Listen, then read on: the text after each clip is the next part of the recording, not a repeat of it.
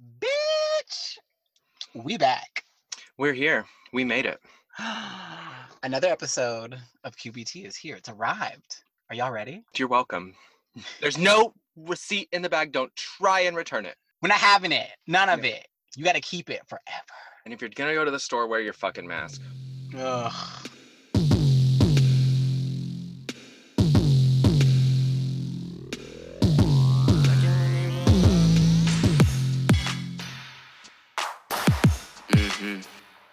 Trying to talk slick.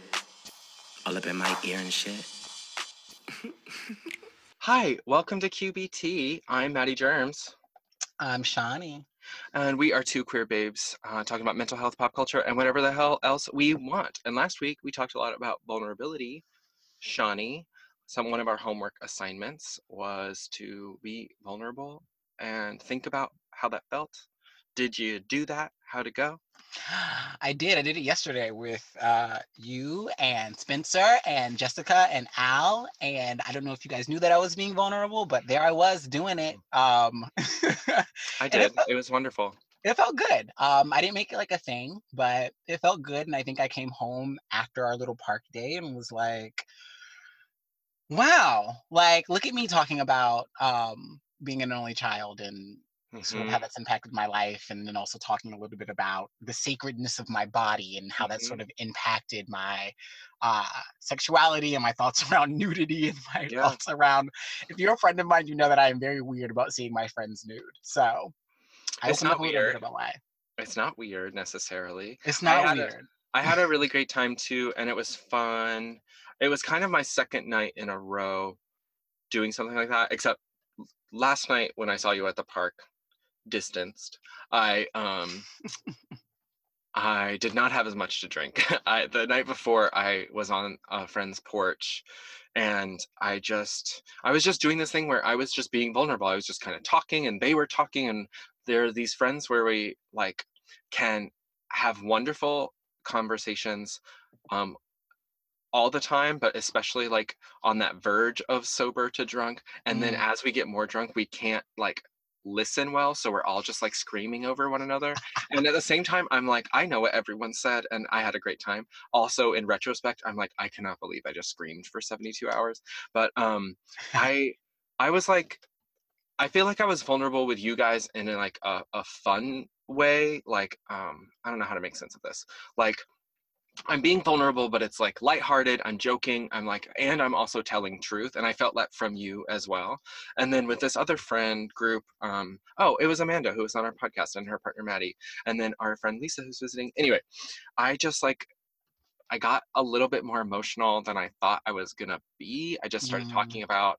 I'm having some really. I'm working with my therapist a lot right now, or on some family stuff. And like the minute that I kind of broach that topic with friends right now it's like raw and i just have to like kind of um i don't know we talked last week about being discerning with our vulnerability and Yeah. sometimes i have to discern not that i feel embarrassed about showing emotion but i'm like what's the purpose of that right now you know how is this helping me or my friends understand me or understand a point we're making or whatever um anyway Yeah. i'm just naming that it was i feel like i experienced vulnerability in two um kind of separate and also in my mind they're the same like 24 hours kind of way Yeah. and it was it was nice i'm glad that you felt like it was good for you too because i definitely noticed and it was awesome For sure. And I think you brought you bring up a good point, which is there's a, like it was fun yesterday. It was more of like a laughy comparing of stories and uh, experiences situation, which I think is really good for vulnerability, right? Like Mhm. part of that vulnerability is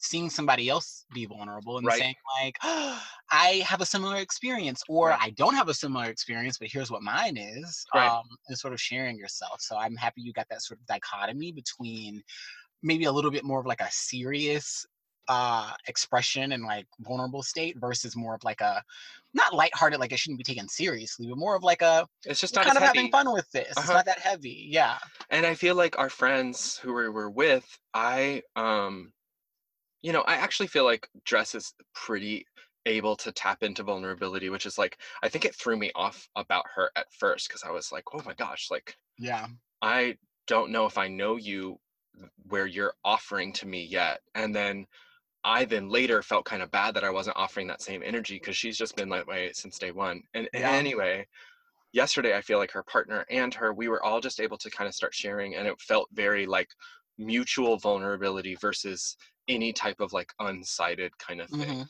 mhm. Um, and maybe that was my own perception, but that's how I walked away from it.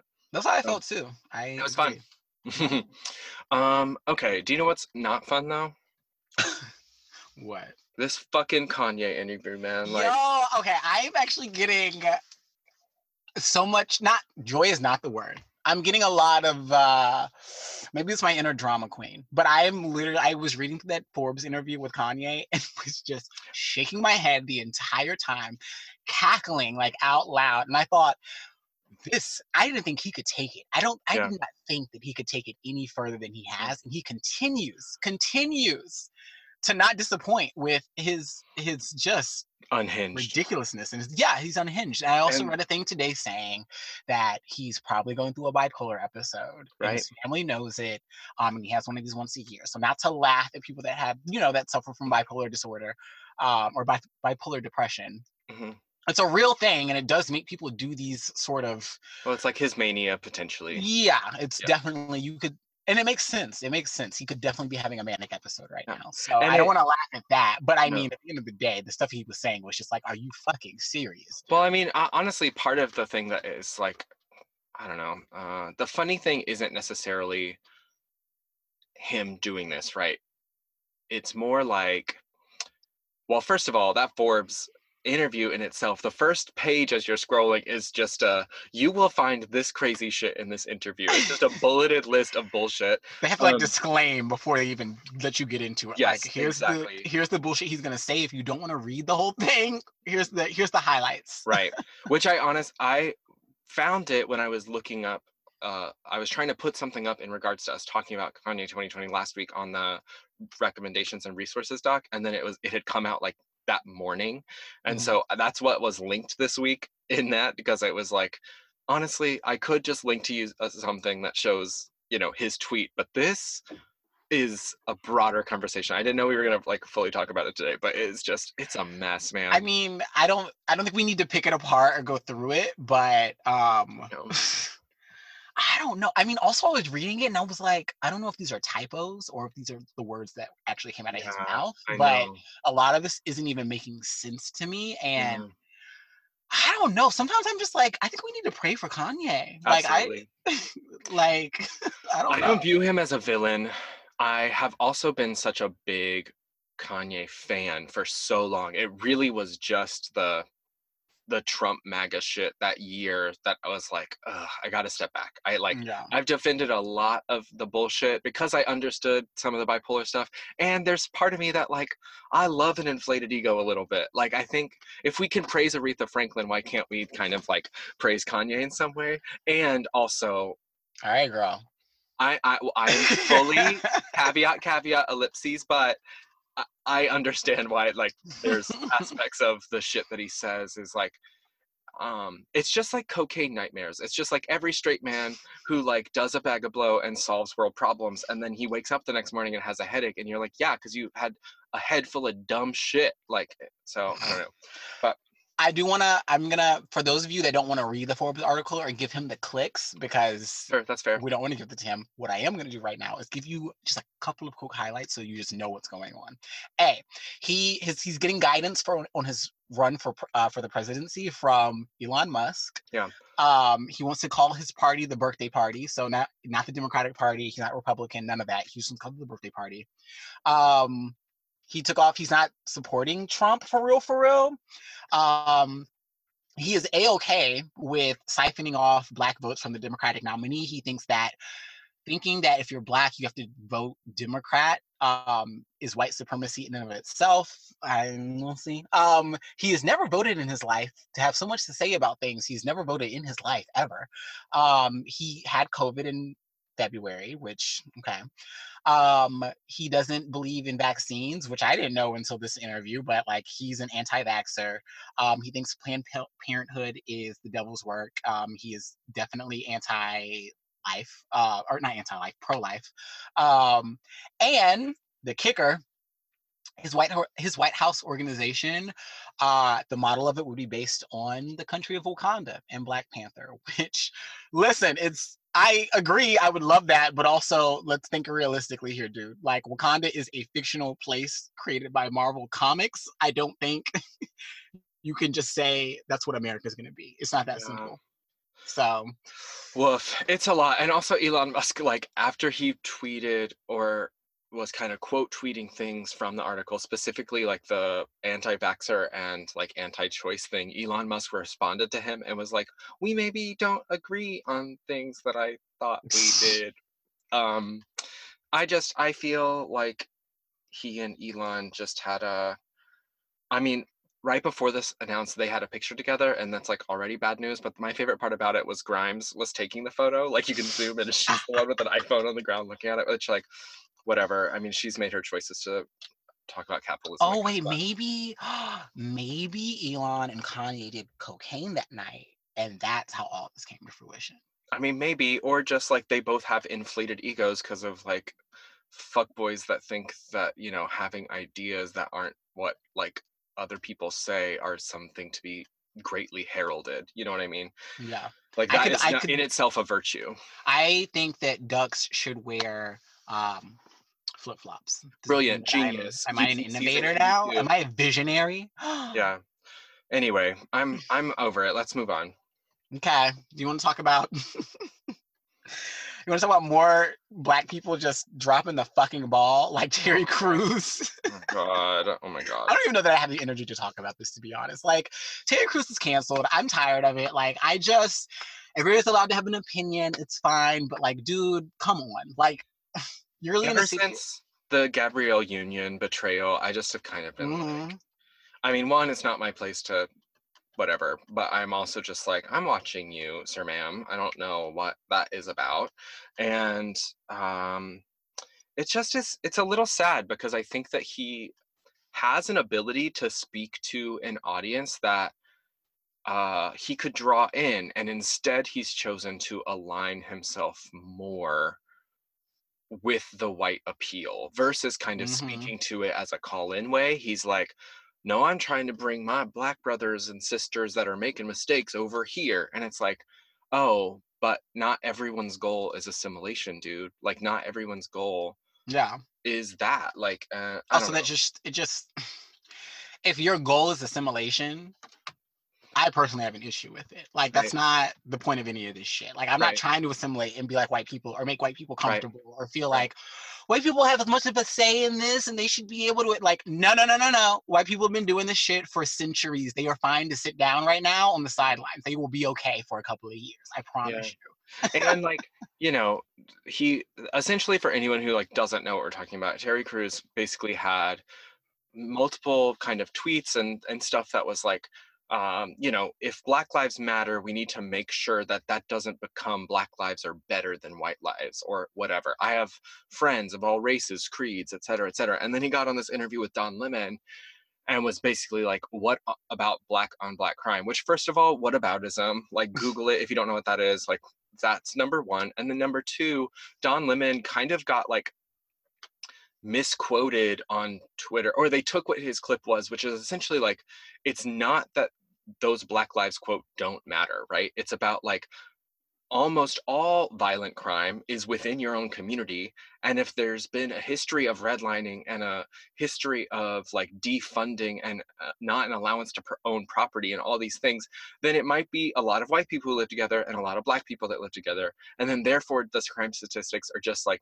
you it's more about who you live around versus black on black or white on right or, or like Mhm. race specific Mhm. crime and like you know terry Crews is standing there like well you know um i don't know. I just feel like we should like do something about it. And don lemon's like well you can. Like you literally can. But why are you trying to co-opt this movement that is specifically about police brutality? Like what about this movement?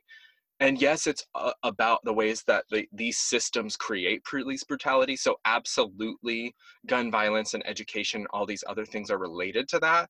But terry Crews is like completely trying to sidestep any sort of responsibility to be placed on police in that it is like honestly, Kanye says this fucking shit too. That it's like Mhm. the mind and the responsibility of the black community and specifically the black man to like get themselves out of this situation and to do that by partnering with white rich people and it's just like anyway la is a disease Terry, I don't know if it's.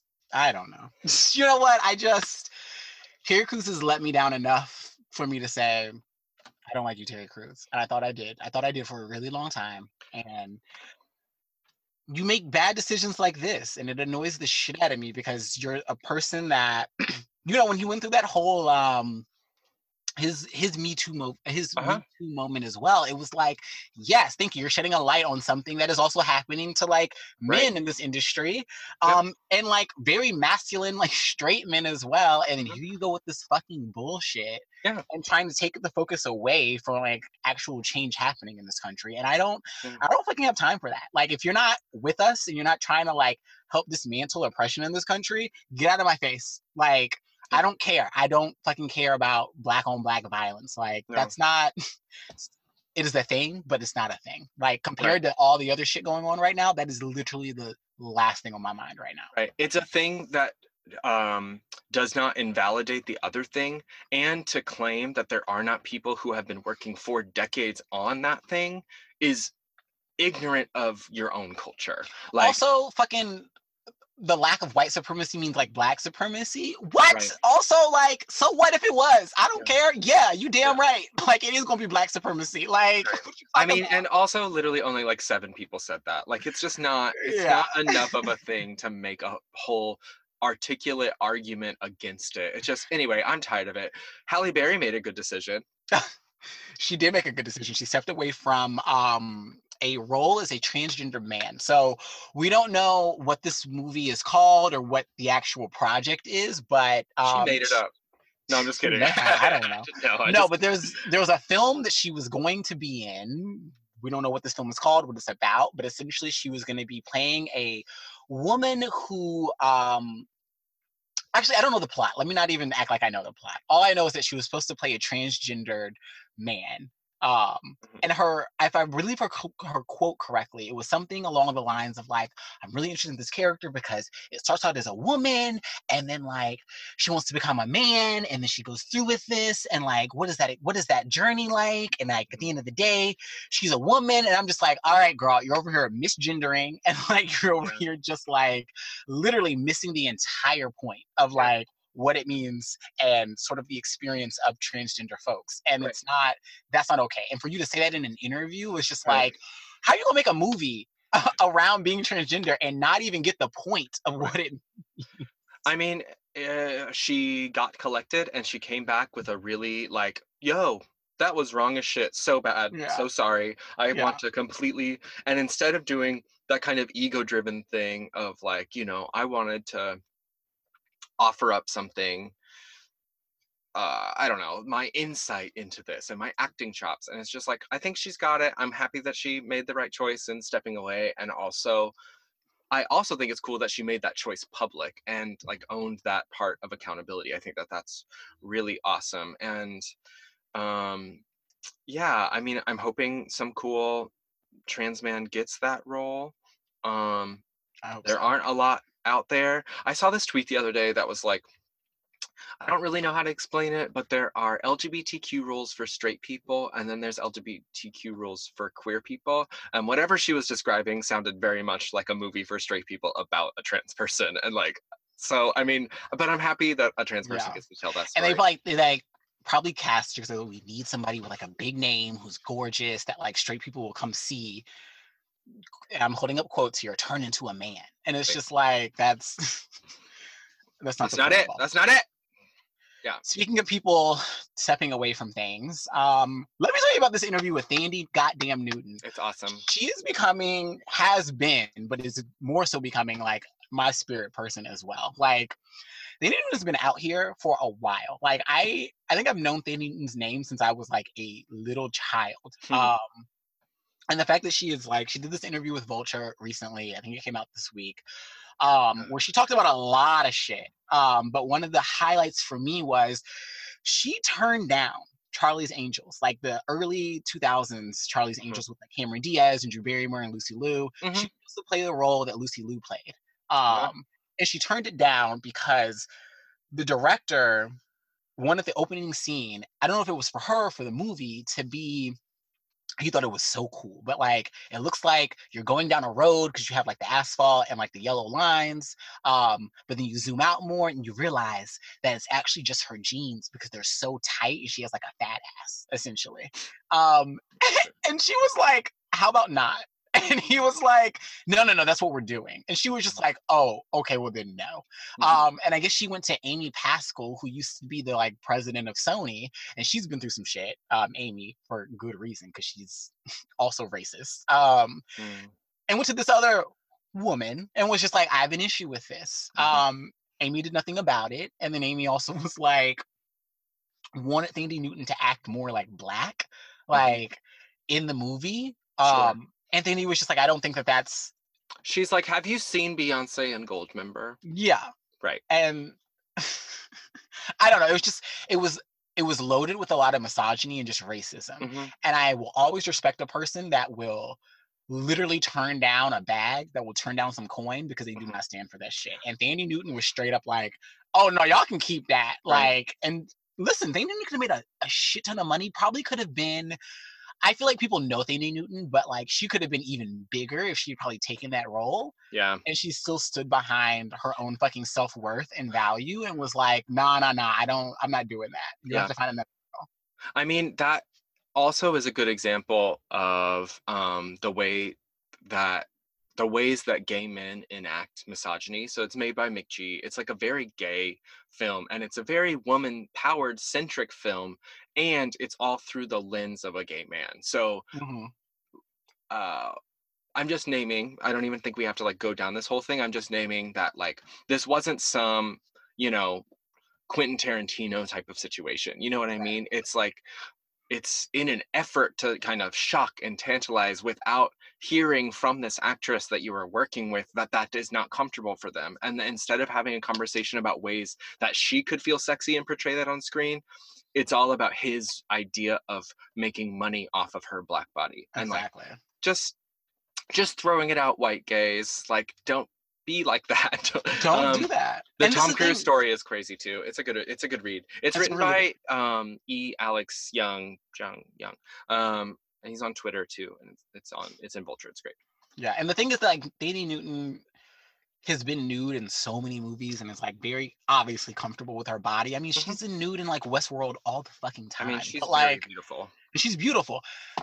But there's a difference between nudity to like that's artistic and tasteful and is Mm-hmm. meant to sort of advance the storyline and has to be there versus just gratuitous sort of you're a woman, we want to see you naked and it's gonna fucking sell tickets and we're gonna make money off of it. Right. And it's just like that's not the route to go. If you are a filmmaker, Right. please don't do that. Yeah. Um and i mean like it probably let's not talk about it but also go dig for that tom cruise story it's wild it's in there too it's like really wild but speaking of women and black women specifically in their bag michaela coel also turned down that um hundred dollar hundred hundred dollars she turned down a hundred dollars I would also turn out a hundred dollars.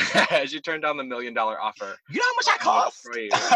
Um, yeah, I mean, again, talk about over black. ownership rights yeah Yeah, talk about black women knowing their worth and knowing their fucking value. Yep. Like, and netflix is notorious for underpaying black women specifically mhm, absolutely. They when like offer- chewing gum is one of the coolest things that they've ever acquired. Like I know it wasn't a, for Netflix kind of thing. uh, Americans just discovered once it became on Netflix, but Mhm, like it's one of the coolest things they ever acquired. And um, to have her also kind of really play so many different roles, and now she's writing for herself. I will say I have only seen the opening episode of I May Destroy You, just because I lost my HBO thing, but I plan to get it back, and I also am just planning to like fully binge Legendary I May Destroy You. There's like mm-hmm. a little dykey skater Like a- show i want to watch. Oh, wait, that Betty show? Yes, Yeah, yeah, yeah. that looks really You got a cute. back catalog of HBO stuff to catch up I, with. I I also like. I mean, Insecure is one thing, but other HBO shows specifically, I hate waiting week to week for them. So I'm just. I'm just waiting until it's done, and I can just Well, get them out. I may destroy you. I will say it is one of the few shows that I am okay with happening week to week. It's Well, I can watch an episode of that and then an episode of Legendary and then an episode of and then that. yeah, inters- intersperse it. Yes. It's I mean it's not a I won't say it's heavy. I don't want to turn people off from it, but it's just it's a lot if you're gonna try to just like watch it back to back. I feel like it's nice to have a little bit of like a breath between things because it's just they tackle a lot of shit. And I mean Yeah. I'm interested now with there's a I I think I talked about this on the episode with uh Charles, but there's a a black gay man storyline Oh yeah. and they're starting to pick up that storyline more and i'm like wow okay this is dope i like like Yeah. the I like the direction they're going in i mean i'm not surprised it's Yeah. Coel. she's fucking amazing she's a great writer My friend Jordan just messaged me, and not just, but earlier was like, "Have you seen this finale yet?" And I'm like, I gave her the spiel that I just gave you, and she was like, "I'm, I want to talk about it with you so bad. It has like wrecked me. I need to talk about it." So I'm, I'm excited to finally pick that up with her because I, when we watched, um, I. I like that Michaela Coel is getting this because I view her in the same way that I kind of view Phoebe Waller-Bridge. Like Mm, you know, Fleabag is incredible. I thought Chewing Gum was incredible, and evidently this show is getting a very similar, super positive, especially American response, which for some reason means a lot. Like, um, I'm hoping that she rises to that level of appreciation because, I mean, for the cheekbones alone, you know what I mean? let Ugh. me tell you she's that's a bad bitch Mhm, truly. Um, have you seen this very silly "Say I Do" show on Netflix? no but you mentioned it yesterday and i Okay. just i'm also not like a big i don't think i care about weddings. Okay, I- mean, truly, I, what I was going to say is, anyone listening, like, I am not in any way co-signing the institutions of marriage, and for some reason, this like basic ass show is just like, it is just like, it's just like popcorn tears. Like, it is just it it- what? it fuels off of just like you craving more. And it's just like everyone is crying all the time. Some of it for the little bit of the hokey like oh my god she's so beautiful. But then other times they pick these very beautiful stories. It's like three queer men that uh, kind of come in and do like food all the wedding stuff and then uh, the dress and they all do a little bit of a karamo thing where they like have private moments and they cry together. Like it's a little bit of queer eye but like the the people are Oh, just like really beautiful and the stories are really beautiful and i think it's also a terrible dumb show and i cannot stop watching it. I ate i eat it up. It is like it's so good. There's this one episode though at the finale where it's like there are two gay men. It's still very kind of like heteronormative situation but there are two gay men and they go to a um storytelling kind of workshop and it is literally like seven minutes of just like kind of queer sob stories and it was it's like literally just zooming in on people crying. I i, I really think that scene lasted for like seven minutes. It also if in if i watch it back another time it's only two and a half it feels like seven and a half minutes. Like it is such it is insane. It is really insane. Um also uh lady antebellum now lady a are fucking suing the black blue Yo, I was so mad about this. I woke up this morning and was like, "Are you fucking kidding me? How you it doesn't make any sense like I mean, how it you does, but I mean, because like white people, white people, but like literally, you're gonna make a fucking huge ass deal about being in support of Black Lives Matter and all this shit, and then and then go sue someone who has a name before you. Like you could have named yourself something else. You decided to name yourself and then sit here and try to and sit here and try to with coded language like throw this black woman under the bus and be on some like we tried to like reach an agreement but unfortunately those communications broke down and trying to blame it on her like she's the reason why we can't reach an agreement blame her for like why we can't have this name we offered to make a song with her like okay you offered to make a song with her that like have her entire fucking name like what a, a B track song that you weren't even gonna put out on Spotify or like not put on an album. Like, are you fucking kidding me? Like, y'all are not slick. It's the like, fucking most like we let her live in the house with us. What more does she want? Like it is like fucking. yeah. It's it's gross. It is honestly disgusting. Like, I I mean, I couldn't name a Lady Antebellum song if I needed to, and No. let me tell you, I never will be able to after this shit. Like, uh, I think there's that care. one like the the crying back and forth, like we're in like separate places and we're crying back and forth to one another. Yeah. I, I don't I don't remember obviously. How? Just like how fucking dare they? It's a- like it's a fucking mess. just- I literally woke up and was just shocked and like appalled and disgusted. Yeah. Like this woman has had this name for like 20 years.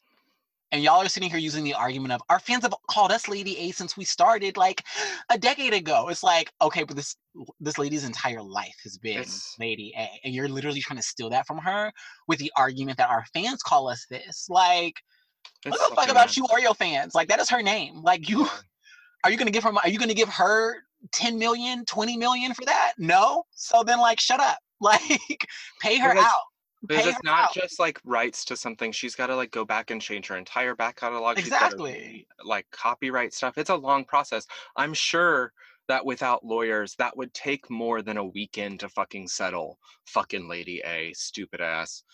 Um, hate him I mean, unfortunately, I think that before we go, we need to mention, um, you know, Naya Rivera is Mm. presumed dead um, after most likely drowning in a lake in California. They found her son on a boat alone and then um, spent the day looking for her. And then, you know, you can't really find anything in a fucking lake when it's dark. So it's like, yeah um, you know, at this point, she's presumed dead. So um, that is horrific. I, yeah um, you know, Glee is fully cursed. Um, it's also a terrible show, and on the show they made Santana specifically say some like terribly racist, awful things. yeah And um, you know, she was such a talent. On, I mean, we talked about this a little bit with the Lea Michele bullshit, but mhm. she really was like that girl. Like yeah she was that girl not only just like gorgeous but like uh, such a talent and then like when she just like smiled in interviews and like made people laugh i just like you know i don't know this person and i just i feel so incredibly sad about it. She was only like 32 or 33 years old like i know. It, it really saddens me and she is somebody that her character santana was very much so one of my favorites on that show i mean for Mhm. obvious reasons.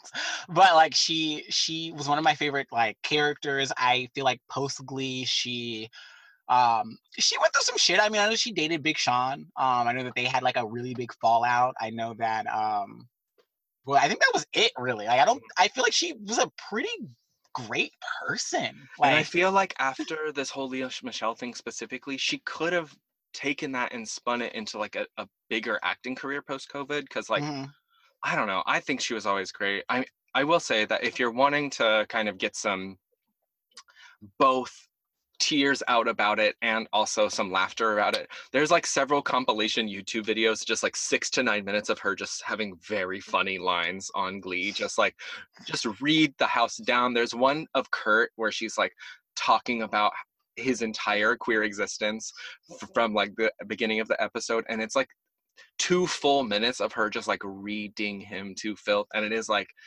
it's perfect. Maybe i'll play it at the end of the episode honestly. It's like it's so fucking good. And um there's also i didn't even remember this but when cory monteith died on that episode mhm. she sings when i die young and watching that this morning that like you know that little song like bury me in cotton of roses. Um anyway watching her sing that this morning in bed i was like oh yeah. god I can't oh even my do it. god I can't even bring myself to watch any of that Yeah. Glee stuff because I just know I'm gonna break down crying. She, Yeah.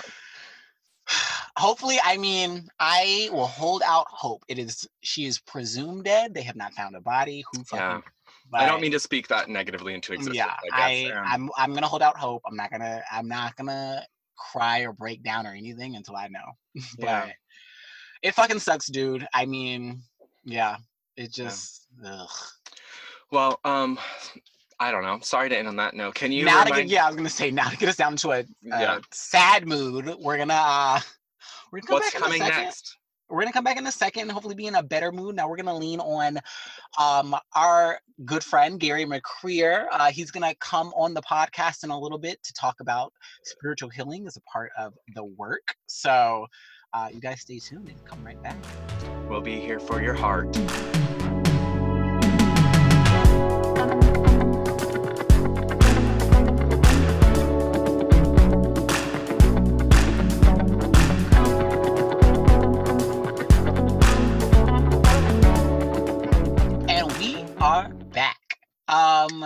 Heck yeah. Yeah, it's time to do the work, y'all. It's time to do the work, honey, because we've been talking about pop culture and pop culture, but we need to do some actual work right now. hmm Uh, and I am super excited because we have a very special guest. His name is Gary McCreer, um, and he actually the third part of uh, the Three Musketeers. So you've met Charles Hayes. Uh, he was on a couple of episodes The back, fourth. And not yeah, don't forget, Don't forget the fourth. Um, I didn't. not, you did not. I did. Um, and now we have Gary on, who is like the third part of our our little trio, and I'm so happy to have you on, Gary. Hey, girl. Hi, honey. It's the sleepy musketeer in the building because you know I'd be taking Oh my and God. the sleepiest of them all. girl. You Okay. got me beat. okay, mom. um, Gary, you're here to h- talk to us a little bit about spiritual healing and what that looks like in your life, in your practice, um, and educate us a little bit on what that even fucking means. Because I'll be honest, like I grew up Christian, I grew up Baptist Christian. I was over here all about the Lord and the Lord only. And God forbid you talk about anything else. Um, astrology, numerology, tarot readings, psychics, the- all that shit for me. That was the devil for me Mhm. growing up. Um, but I have I've had to make a lot of work. I've had to do a lot of work in my life um, to sort of open myself up to that and understand that like I'm not gonna go to hell because like I went and got like a tarot card reading. So um, I don't know. I want to have a discussion around it, and I think You'll go to hell for other reasons. Ah, like second, like second dick. Um, no, I want to have a discussion around it because I think there's a lot of people out there who um, are new to sort of what spirituality means and also understanding that that isn't necessarily tied to a religion. Um, Mhm. it means more than that. So we're excited to have you on because all that is sort of tied to mental health as well. Yes, because I was about to say, listen, you already led into it perfectly. Like it's not supposed to be tied to religion. It's a different Mm. level of being able to understand yourself, you know? Mhm. and it's like uh, allowing yourself that space to know like okay um, what i've learned what i've grown up understanding was like my base. It was like my foundation to help me get closer to me. Now i get to Mm. amp up my shit. I get to really dig deep. I get to unpack. So listen you already hit you already hit it on the money child. You know me. I'll come in here and start preaching bitch. Preach All right, away. girl. Honestly, Listen, preach. i will Get my life in order. Oh, you know, listen, let me turn the hat around and everything like that because Oh, we're going to work. No, you said do the work, so we're going to do the work.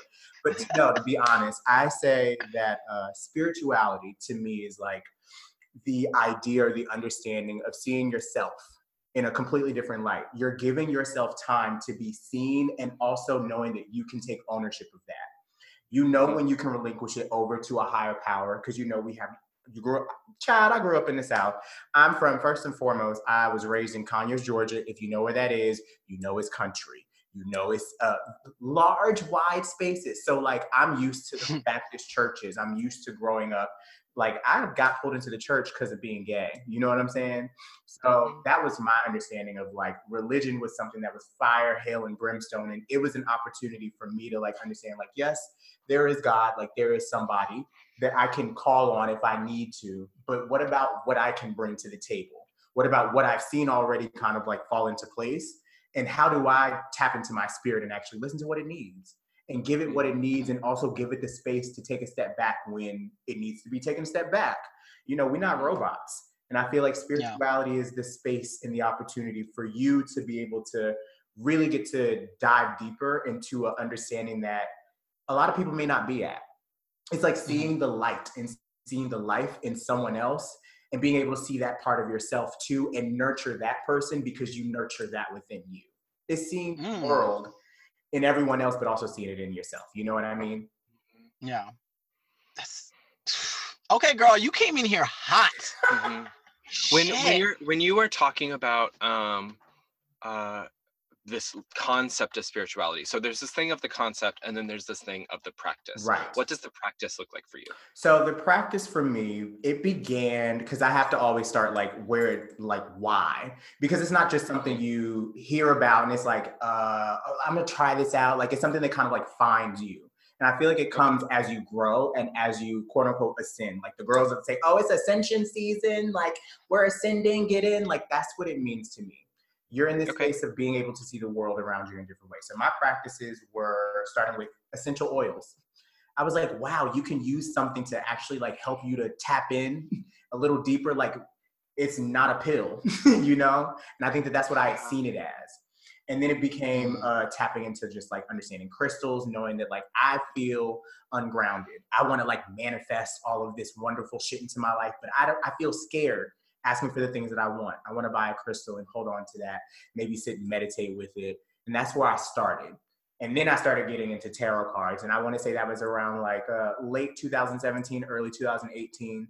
I'd been in a Mhm. space where I was uh, sober. That was the first full year of my life of like sobriety from alcohol. I used to be a really big drinker. Sean can tell you. Sean can tell you. Child, we had some nights. We had some okay? nights, and they are they were never. We had some cute. nights, some days, and some weekends. Some weekends. okay? Listen, some years, bitch. And it was like I needed something to replace what I felt like I was missing with alcohol. Mm. And I felt like those things kind of like showed up to give me direction on what I needed to have in my space and like in my energy so that way I can make it through the day. I was working as a teacher. I wasn't enjoying that. You know, I was giving a lot of my energy to other people, but in a way that felt fake. It didn't feel 100%, you know, trying to do things to show up in a different way that didn't feel appropriate. So I was like, well, this is how I connect to me. Maybe if I Mm. connect to myself a little bit deeper through these practices, I can learn things about myself to bring to other folks. And that's really how it began. So I started like Mhm. reading cards for myself, you know, journaling about it and using it as like my opportunity to be like, well, universe, where do you want me to direct my attention for the day? Mhm. Um, and now, because it's about, we'll say this last year was my first year, I like to say of freedom. So I left Mhm. teaching May 2019 because of basically like my last episode, I would say, that kind of like took me out the game was like, you need to get your life together. I've been doing the work, you know, I've been doing the like reading myself, reading others, like, but still miserable.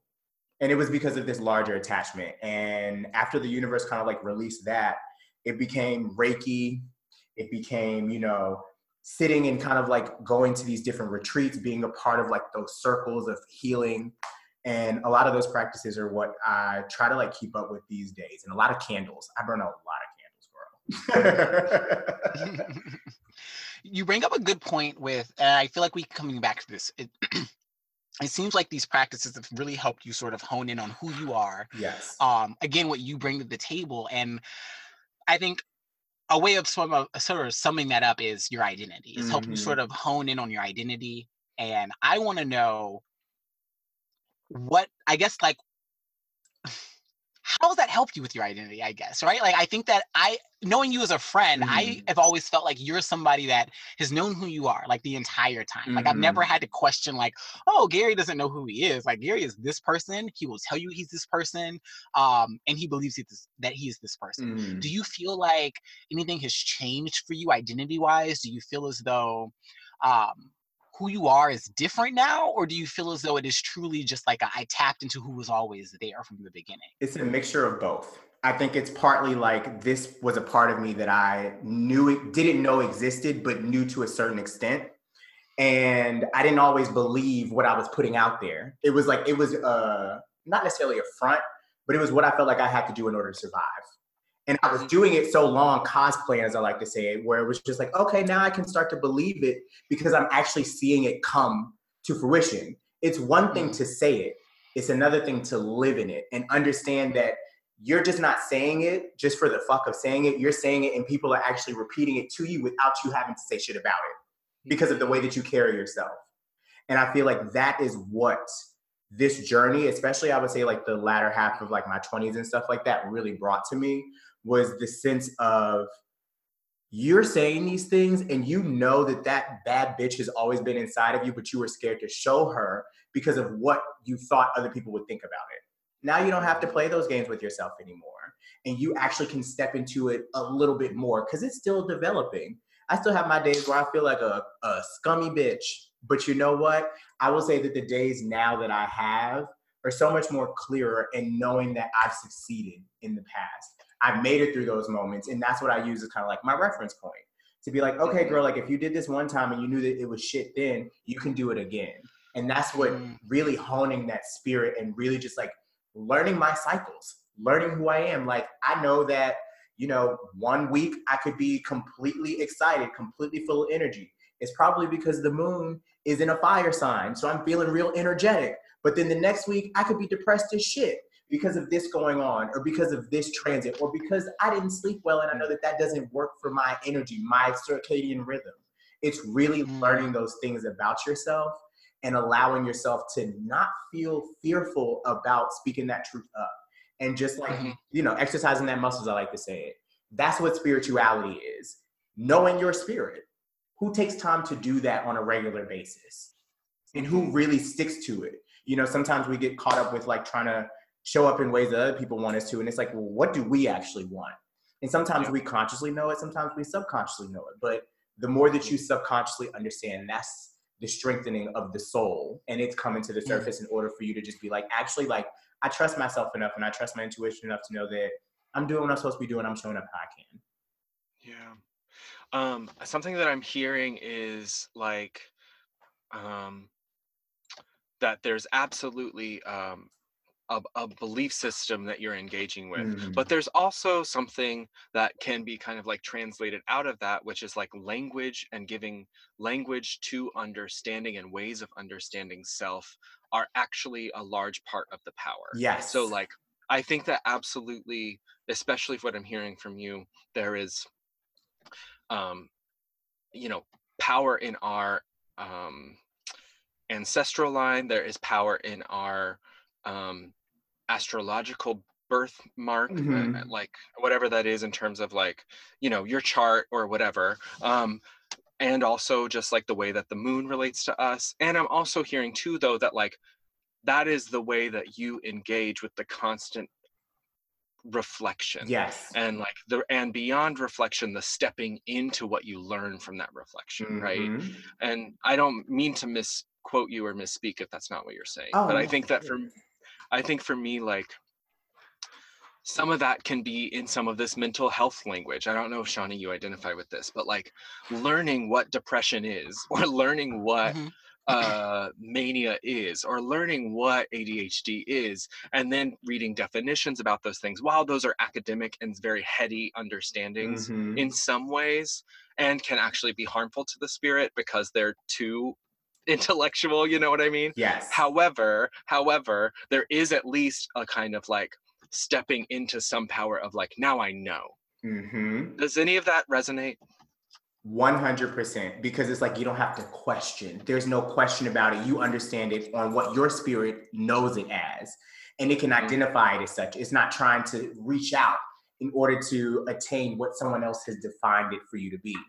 And that's why i Mhm. feel like especially when it comes to i think the concept of spirituality the idea of spirituality for me it's what feels innately proper to you. And i think that that develops based on your lived experience you know what you were like when you were younger you know all of those different things that come into you know your development how you see Mhm. yourself like in this lifetime like in this moment now. It's like being able to put those pieces together and see what cycles are literally part of your energetic imprint. And how do you trust that you can find things that will help you to ground yourself and bring you back to center Mhm. that may not work for everybody else you know Right. I think that a lot of people also, in my understanding, that a lot of people, in my understanding, a lot of people don't understand themselves. Um, Mhm. and a lot of people are really resistant to understanding themselves, right? And maybe I'm answering my own question here, but I think that I, I think I mentioned this before, but I have been skeptical about sort of, personally skeptical about like this this level of spirituality that you're talking about. Mhm. And I think that right now, hearing from you, I'm learning that maybe that resistance to like understanding more about what spiritual healing is, learning more about what crystals are, what sort of transits are, sort of what astrology means. Um, maybe the resistance of that has been because I don't want to know more about myself or it's a Mhm. little bit scary. So I'm wondering like has that been an experience for you? Do you feel as though have you have you felt any resistance with getting to the place that you are now Oh because of like a fear of self? Oh my God. Fear of self, fear of the, like, fear of, I think, even for me sometimes, thinking that what I do is not of God because of how I grew up, or, you know, not of like what my parents want for me. My family thinks is best for me because it's, you know, not right. It's but then I also have to remember, like, I spent the majority of my years in the closet for, with my family, you know, even though they were very aware of what was going on. So it's like I can look at that stuff and be like, actually, I don't want to go down that road anymore of like being fearful of these things because it only made me feel like I was an imposter in my own body. It felt it felt like I was this uh, the soul inside of the shell Yep. didn't match. And the mm-hmm. more that I can answer those questions and the more that I can at least, you know, shed light on what that means for me, it helps me to understand so much more about why I need to be doing this. Because if I really merge those two worlds together, I, I'm unstoppable and I will always Right. be unstoppable. But it's like that's a mindset that you have to want to be in while also knowing that you can be humble. You know, you can be humbled in any kind of situation, but it's also like knowing that this is part of the experience and being grateful for every part of it, you know, as it comes. Whew. I'm like trying to just breathe through some of that right now. Yeah. And um I think so when I when I hear you talking about cycles and then when I hear you talking about like family of origin, I'm thinking about like I'm I am present in this moment and I'm immediately like pushed to a therapy session I had recently Mhm. where like I'm talking about my own personal cycles. I'm talking about the shedding of the expectation and like the the stepping into some of this stuff and also some of that is literally about like falling into my body for the first time. Like I Mhm. think when you experience um like levels of trauma as a kid, you know, like you you learn it's safer to live up here in your head. You learn it's Mhm. safer to like not look into the mirror because evidently that's worth like hitting or not loving or like Right. you leaving, right? And so it's like, okay, that self-reflection becomes scary because you're like, something is not likable. Mhm. Something is not lovable, right?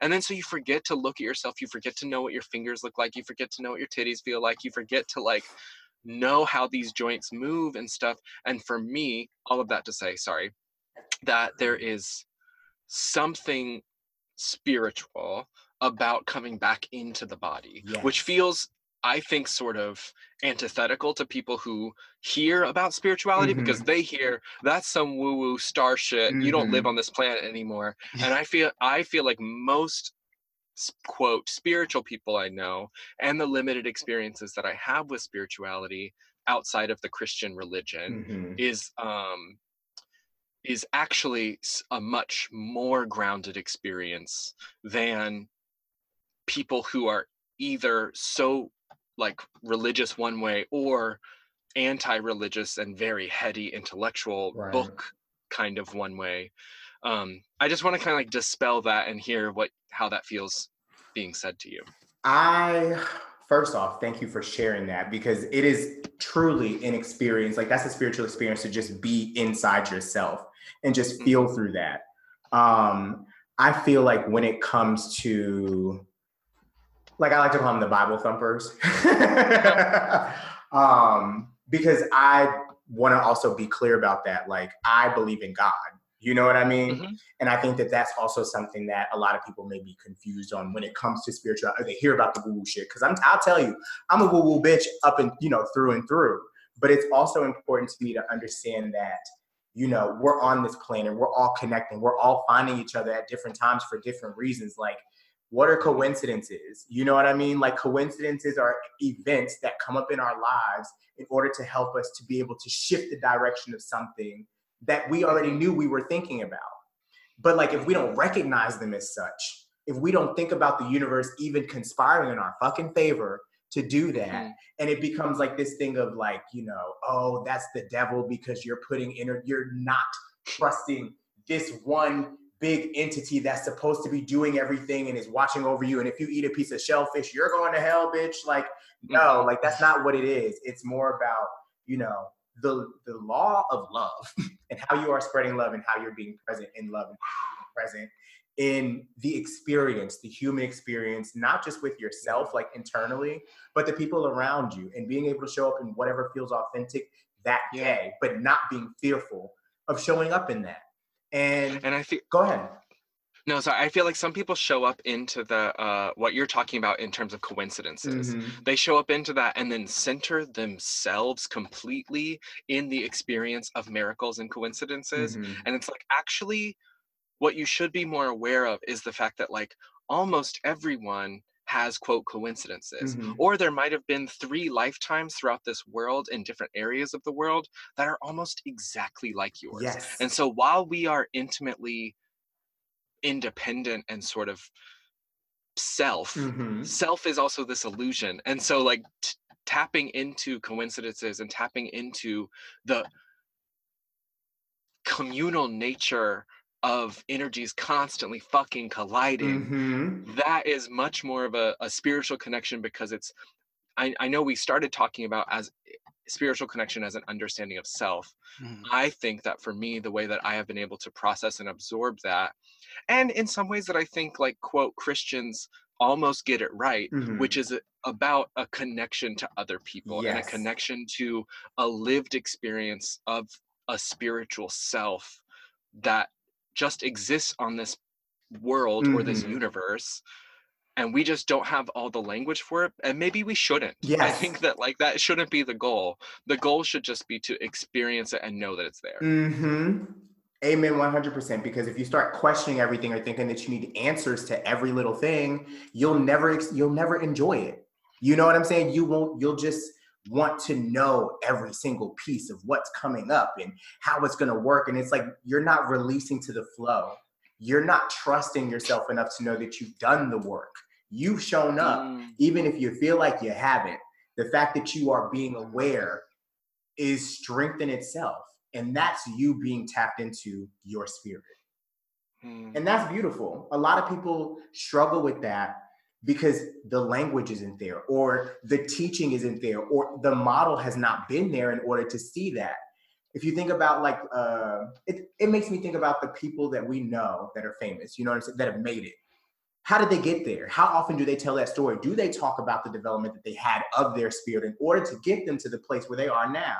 Or even people that we know that are wonderful, like whoever you could think of. It's like, do you see these people talking about the transformation of themselves that they had to go through? It may not have been woo-woo crystals and you know tarot card readings and stuff like that, but there was something they had to do for their energy for themselves because mm-hmm. they're aware of themselves enough, and they're also aware of everybody else around them and how they have to operate.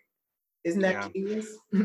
yeah i mean i think some of the people that we see that don't do that thing that fail miserably or die are fucked up by the idea and difference between like perception and self yes. and that like clashing of those two things at the same time just like ruins people Yeah. you know like i think what we've probably have all seen faggots that it ruins and they have like a thousand followers and it's like girl like girl. it's not that like this should not hit you this hard but also like let's get you together let's talk about it you know let's Mhm. feel it out sorry I'm interested in sort of. I mean, you are you are a black man. You are a queer black man, Mhm. and I'm interested sort of in how your experience um, has impacted those parts of your identity, right? Like I again, I've I have seen you be both of those things Mhm. throughout the years.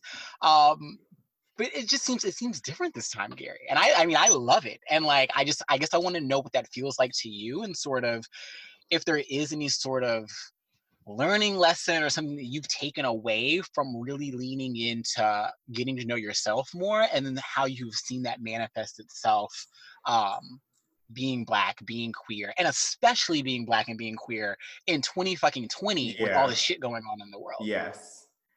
Huh. So I will say that I don't want to call myself, actually, you know what? Fuck it. Because I'm going to say what the fuck I'm going to say. I'm an anomaly. You know what I mean? Like, I was already an anomaly. Now it's just like, oh, bitch, you want to do some extra shit. Like, the world that I like exist in, in that capacity, is very white dominated and white female dominated, white woman dominated. Um, and for me, you know, I can only say what my experience has been over the last year. It just feels like I don't, I'm a very rare commodity when it comes to spiritual work or just like being somebody who's read cards, you know, for the last couple of years. And I feel like with my identity, it's had it's made me really just like appreciate me on a different level. Um, and the fact that like even though I know I may feel sometimes like I'm not worthy enough or you know it's not coming together as fast as I wanted to, it's like no girl, like you have done so much to get to where you are and you also already stood out. You knew you stood out. You Mhm. stuck out like a sore thumb girl. But now you stick out even more. My blackness when it comes to this on one end is very much like, you know, black people always they're a little back and forth when it comes to the healing work or just like the healing Mhm. arts. Like let's be real like i'm a reiki master. Reiki is something that people have heard of because it's you know people putting your hand putting your hands on folks whatever. It's like but at the same time i'll put my hands on you and you'll feel like a different bitch when you get up off the table or when you and it's like Yeah. it's real. And for me a lot of people they struggle with understanding that. So it's like i have to explain like yeah i just help people move the energy through them you know? So that's one difficult aspect of it and then as far as you know my queer identity or just like having to deal with my sexuality um, i feel like it's just made me to appreciate myself a little bit more and understand that like maybe i got thrown this only because i knew i could handle it and it also helps me to uh, teach others you know and just knowing that that can be okay Yeah. I love that you brought up like putting putting hands on people, um, not in the way of like fighting, but Mhm. like in the way of just straight up, See me with them hands. right? You can catch Mhm. these hands. Um, but no, for real, like I you just took me back to like some middle school shit where like I remember being in church and sort of, you know, go up to the front, the pastor's gonna put their hands on you, and then people are falling out, right? Mhm. and then it's happening to me and i'm like i didn't fall out i feel like people are just putting on an act or putting on like a fucking show and i don't get it Mhm. um and i guess i have never ever until just now correlated sort of that experience whether it was real fake or whatever correlated that with reiki right Mhm. like it's something that has went over my head i looked at reiki i will say this personally i've looked at reiki and just been sort of like i guess Mhm. you know which is probably the same attitude I had towards being in church and seeing a pastor do the same thing and me be like, okay, I guess. I'm gonna throw it to you like this. Think about what you think Reiki as. When I think of it, I think about a, a frail white woman with her hands standing over a table, like you know what I'm saying. So immediately, that's not that's where my mind goes, and it's like that's not necessarily what I want either. But I know that Yeah. that's not it. You know what I'm saying? Like it's it's a very different experience with every single practitioner that you go to. So you find somebody that looks or feels like an energetic match for you. And that's what Mm. allows you to even facilitate the healing. Because a lot of the time, if you think about it, if you're going where you going to church begrudgingly, you know what I'm saying? You it's not like you went Okay. there intentionally. You were taken there because of somebody else forcing you to do it. It was not because of your spirit needing that or wanting that at that time. Okay. Which is part of the reason Yeah. why them folks was falling out because they was in a different a different world. They felt the spirit. Right. You know right, what I'm saying? Right. So same capacity here. It's like Mm. you have to figure out like when I'm at that place, when you hit your low, when you hit a low where you know that I will do anything in order to make it through, you will try some new shit. And that's where I got. Woo! And that's at where I'm at. Okay? Yeah. You all are like really helping connect some dots for me because I am also thinking about Shawnee that what you're naming is kind of what I was talking about about like how Christians almost get it right. Like like mm-hmm. there is an element of like whether you name this as God or Jesus or the Holy Trinity, and then your practice is prayer, or your which is manifesting, or your Mhm. practice is putting hands on people, which is something like Reiki. It's about Mhm. energy. It's about the sharing of connect. Like all of these things just have different names. The problem is when you like make it law. The problem is when you create a shame system Mhm. around the connection to the spirit because that is in connection to power and capitalism like this fucking white woman shit which is like you know a question that i had and i've been thinking about is like when i think about spirituality especially in goddamn portland i think about these like quote like white witches or whatever that then have adopted you know stolen native practices across multiple tribes Mm. stolen African practices, st- stolen like um I can go on. We've stolen a lot. And so like uh not to be funny, but I mean, it, you know, Real. and Girl, you know what your people did. It's fine. Real. And that's why that's the reason why we do this podcast together, because you Right. are aware. so I mean in that I'm like, okay, I hear a lot of critique from people of specifically black folks but also other folks of color specifically native folks or indigenous folks that are like that practice is not for you Mhm. like like you don't know what you're doing and you calling on your ancestors is actually dangerous as fuck because your ancestors were fucked up Okay. so like anyway i'm just naming i can see this sort of co-opting colonialist stealing spiritual practice that has become the kind of larger narrative especially post like kind of like Mhm. 60s 70s hippie love revolution or whatever that there is the face kind of like what you're describing of the the woman over the table but there is a face of quote spiritual in the united states Mhm. that is often based on stolen practices. I don't know if you can speak to those practices or not because like you know, I'm obviously speaking from a little bit of an out like I haven't done the studying. My my my stuff is very kind of like things have been shared with me, but I have not done a deep dive, you know what I mean? Anyway, how does that sound feel? So I can speak about what I'm personally aware of, and I also know Yeah. what you mean about like um, certain practices like being taken from different like religions that shouldn't be touched. Like I will never. For, I think it was like a couple of months ago. Somebody was talking about some white woman or some white girl called on uh, Baron, which is a spirit in Santeria, which I believe, if I'm not mistaken, which is supposed to be like. Uh, Basically, like the Undertaker, like take him to the underworld, and she died or some shit like that, some crazy shit. yeah. You shouldn't be you shouldn't be fucking with stuff that you do not know. And sometimes like some of these practices that are taken is only be it makes me think of like appropriation. like it's like Yeah, there is there are there's so there's some sorts of appropriation that I see. Oh, it's so interesting because I just watched something yesterday. A girlfriend of mine had posted and it was like some healer. Um, I forget what her name was, but she was like, people think that like because I listen to rap music, like, you know, and I do healing that, you know, I can't. And I'm like, ma'am, what? Like, where is this? Like, I think it's more about passing and trying to pass in senses of What do you mean by passing? Do you mean like handing off tradition or do you mean like passing in like I can get by in a certain perceived way? there we go. way? I can get by in a certain perceived way. And Okay. because it's being used as healing or because it's being triggered in kind of like this scene of like this is for me or this is for like this group of people, I'm doing this to help. It's like if you are not aware, if you have not been doing the studying, if that's not a part of your lineage, if that's not a part of your understanding, like should you be trying? Mm. And I feel like that comes with certain Got things it. like going to like people go to cemeteries and stuff like that. And cemetery work is something that's very, very heavy, especially when um, you talk about hoodoo. Um, hoodoo is like the traditional like African practice of just like uh, or African a lot of African Americans like use hoodoo or have used hoodoo practices like to connect to their ancestors and stuff.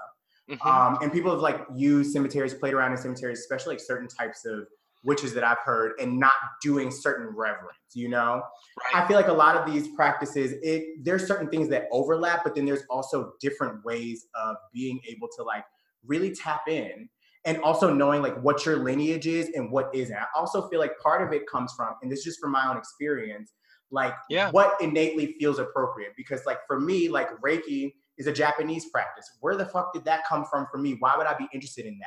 But it also Mm-hmm. is like this connection of what I saw healing hands being understood as and being Yeah. able to unlock that and being able to understand where energy comes from. How do we even conceptualize energy in the brain? And like giving that practice, giving that understanding its reverence, but also knowing I'm not the end all be all for it. And a lot of people don't Mm. give things their just desserts the way that they're supposed to, to me. yeah.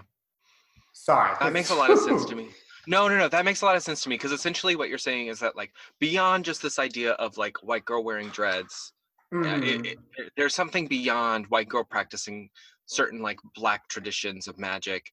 It's actually it's potentially unsafe yeah. and like there there's like potential. It's beyond just appropriation and being white and grabbing whatever you can. right. It's more like you're engaging with practices that often have like a spoken story lineage or Mhm. like things that are relationship based and you're dabbling because you have the access to the internet yes. is that what Exactly. i'm hearing Yes, Okay. exactly.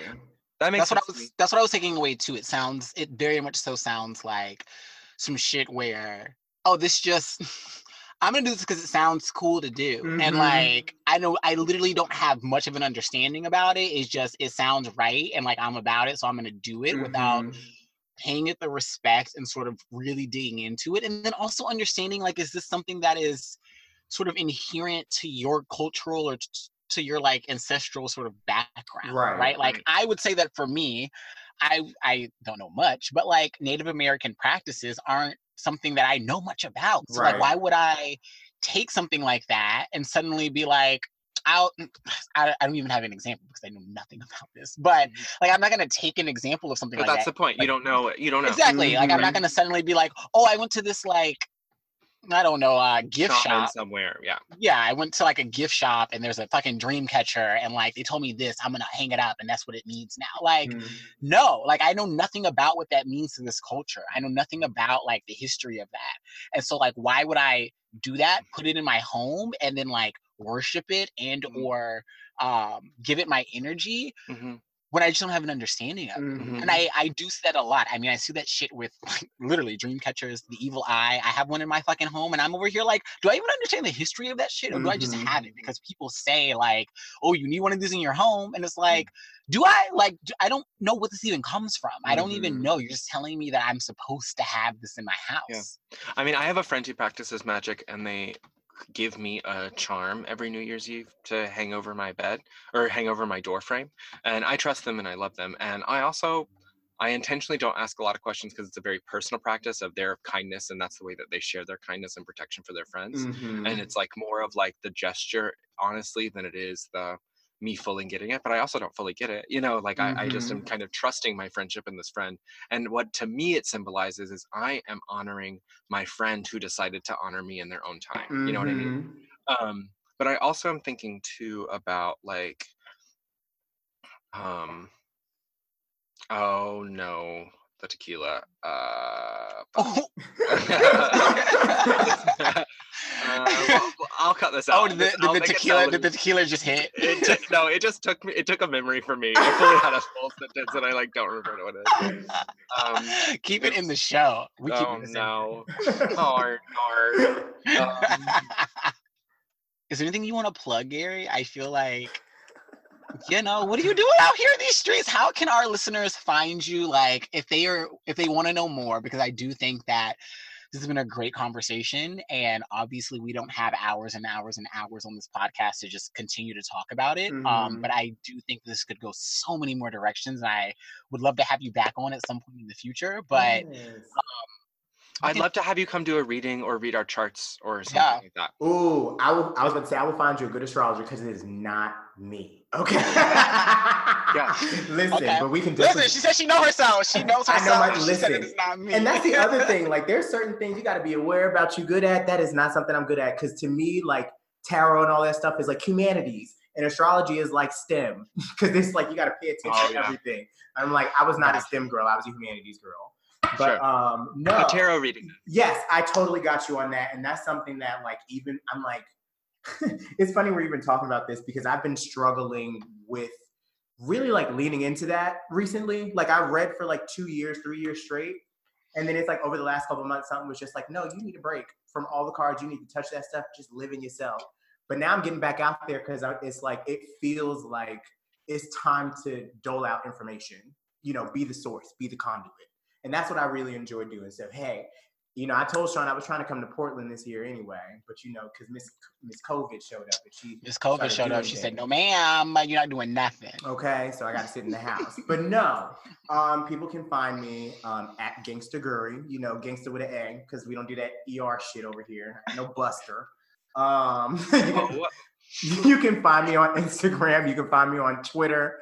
Um, gangstaguri.me because it's We're gonna me, we're gonna tag you. We're gonna tag you. Okay, like you can, you Not can find Buster. me everywhere. Jesus Christ. I, Is that I'm calling on the Lord right now to come into this podcast Oh my and God. just.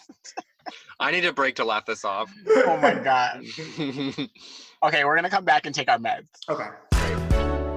We're almost ready to come back again. I'm going first here.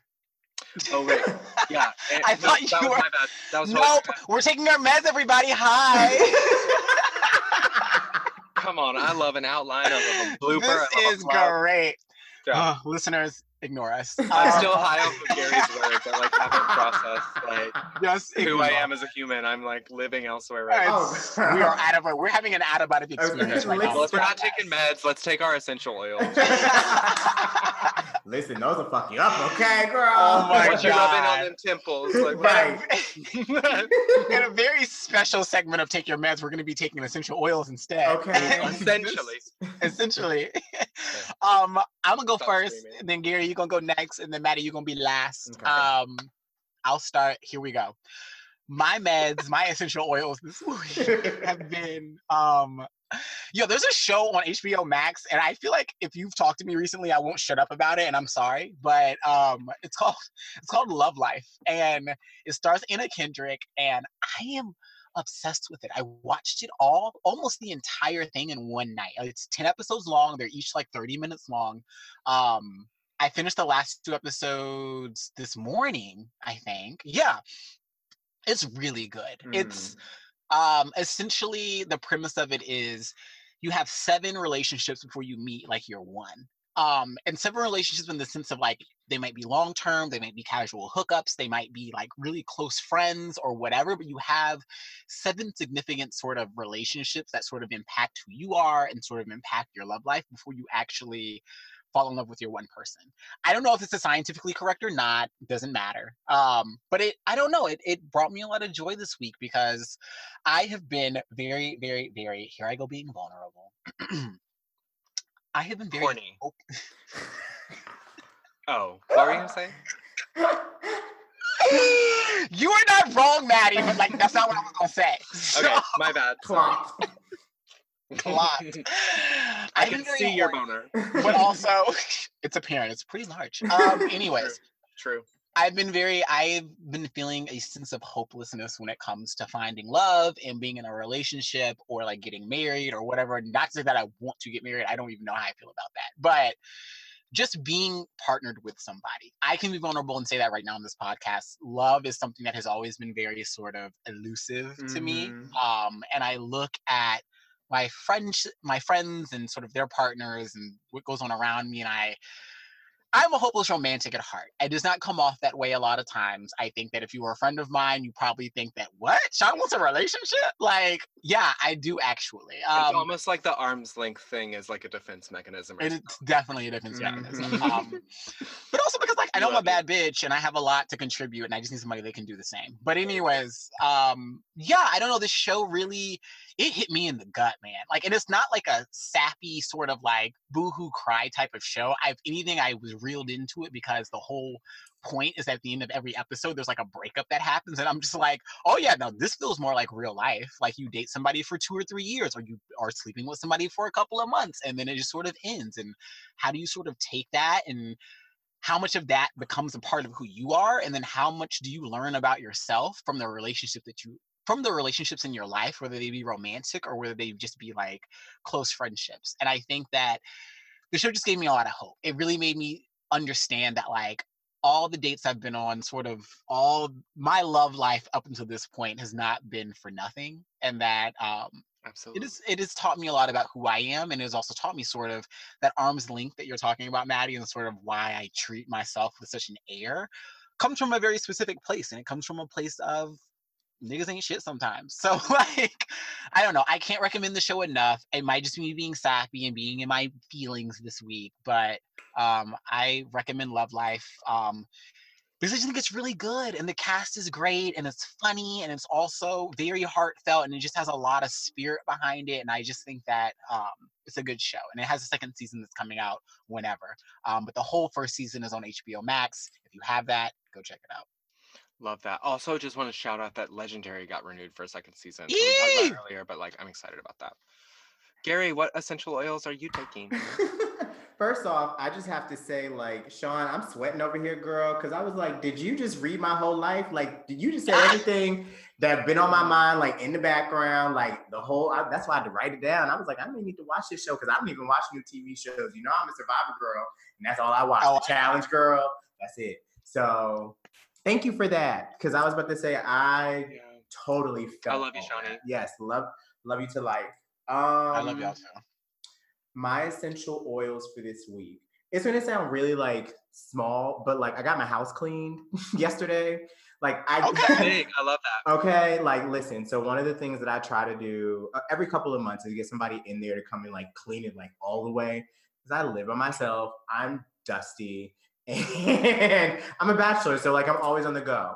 So it's just like for me, it just takes a lot to like clean and really just like have that time to like put stuff away. And I was just like, the fact that somebody came and did that, it really just changed my whole spirit around. It felt like it was it felt like it was something I needed, like even on the very base level, to just be like, I can breathe again. And it's been oh, nice. so very simple, but it has definitely changed my mood around for the week because it's just like, I don't know. I just feel like I'm starting again, starting something fresh. And I feel like every time, you know, you get an opportunity to like have your house reset, um, you feel like you're starting new. So It's like a haircut for your house. You're like, Yeah. oh, new, new girl in here. Mhm. Yeah. Feeling fresh, Right. feeling fishy. So I was just like, I was gonna say it's like a it's like a bidet for your house, but you know what? Same thing, same thing. This Cleaning it out. It's cleaning it out. Yeah. Um, for me, I actually remember what the tequila stole, and it was actually about. I was like wondering about uh like um the connection specifically to like nature and like the Mhm. science of the way we understand the world and how that bastardizes our sense of spirit. Mhm. So that's another conversation for another episode. But it Mm. ties into my meds because or my essential oils because i um, was able to get out and go be by some water i like took the new car put my folded the big old seats up put the dog in there and we went out to rooster rock and unfortunately there's not really any beach yet so we like literally like crawled through mud together but there was something about just like literally like feeling mud between my toes like having my dog like with me there and then us finally like kind of emerging from these trails and like at one point i literally and i didn't like smoke weed or do like any mushrooms before i went i literally just was experiencing the world. There was another part where we were walking through and there was this trail overgrown and there was all this grass just like in my face. And i felt like you know that scene in spirited away when um he grabs her and they run through like the corn like the cornfields or whatever Mhm, and they're like mhm. running through the grass? That's what i felt like with jolene. I was like pushing through these things quickly and jolene's like kind of hopping behind me.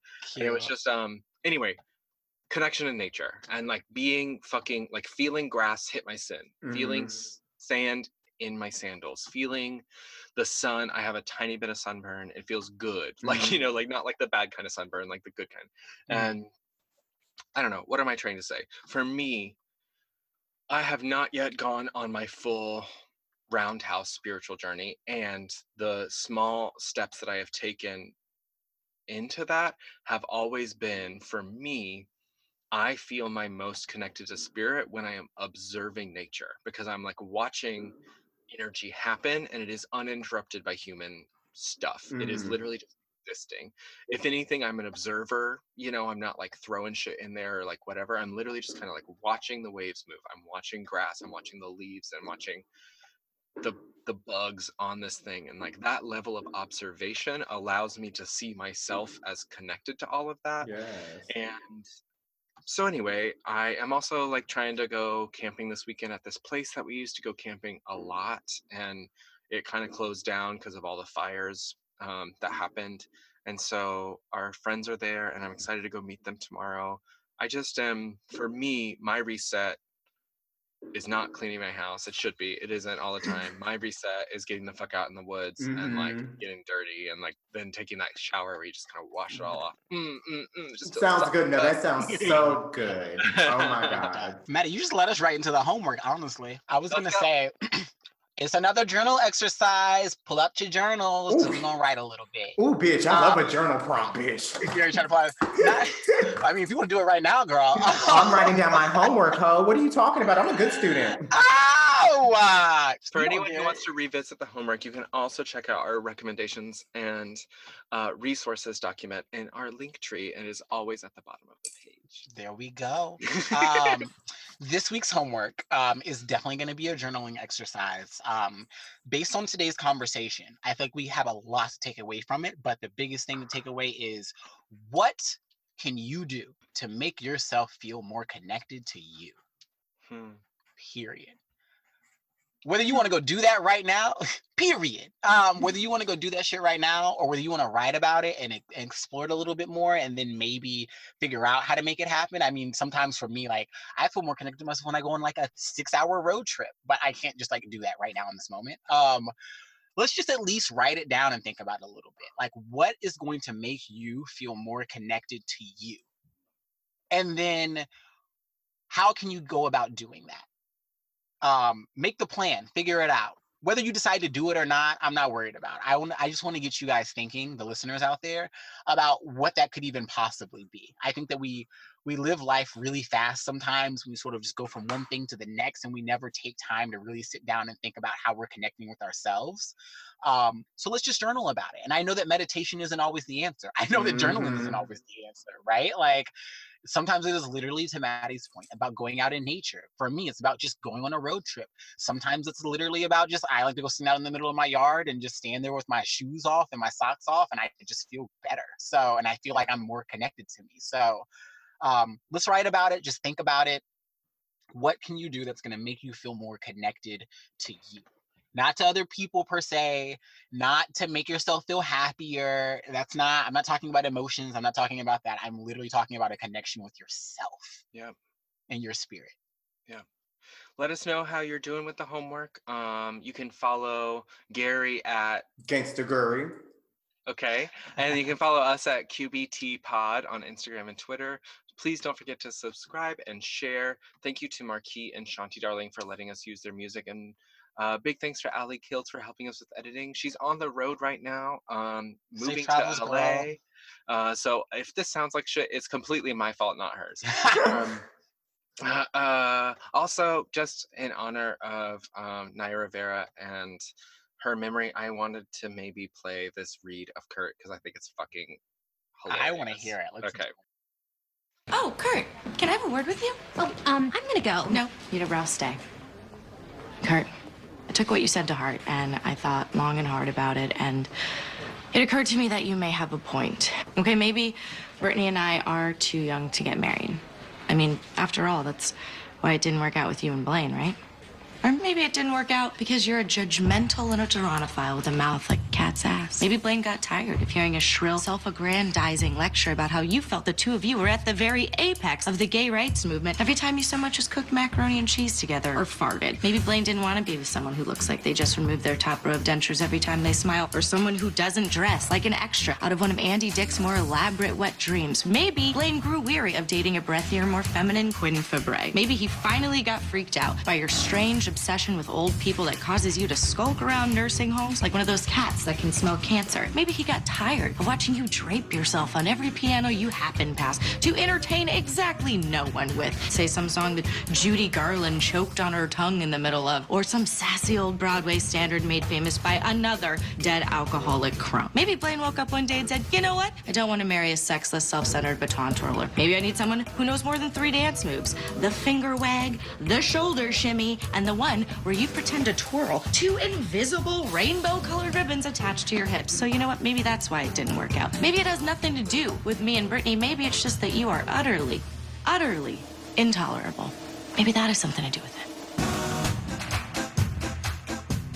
Gary, you are beyond tolerable and have been such a gift this episode. Thank you for joining Oh, us. Thank you for having me, you guys. It was such a pleasure to be here. Big love. Follow us on Instagram. Give us some chats. Show Guri some love. And, And also uh, leave us a fucking review on Apple Podcasts. Yeah, do it. It's so good. We love it. We crave it. We need it. We're gonna survive off of it. If we don't, we die.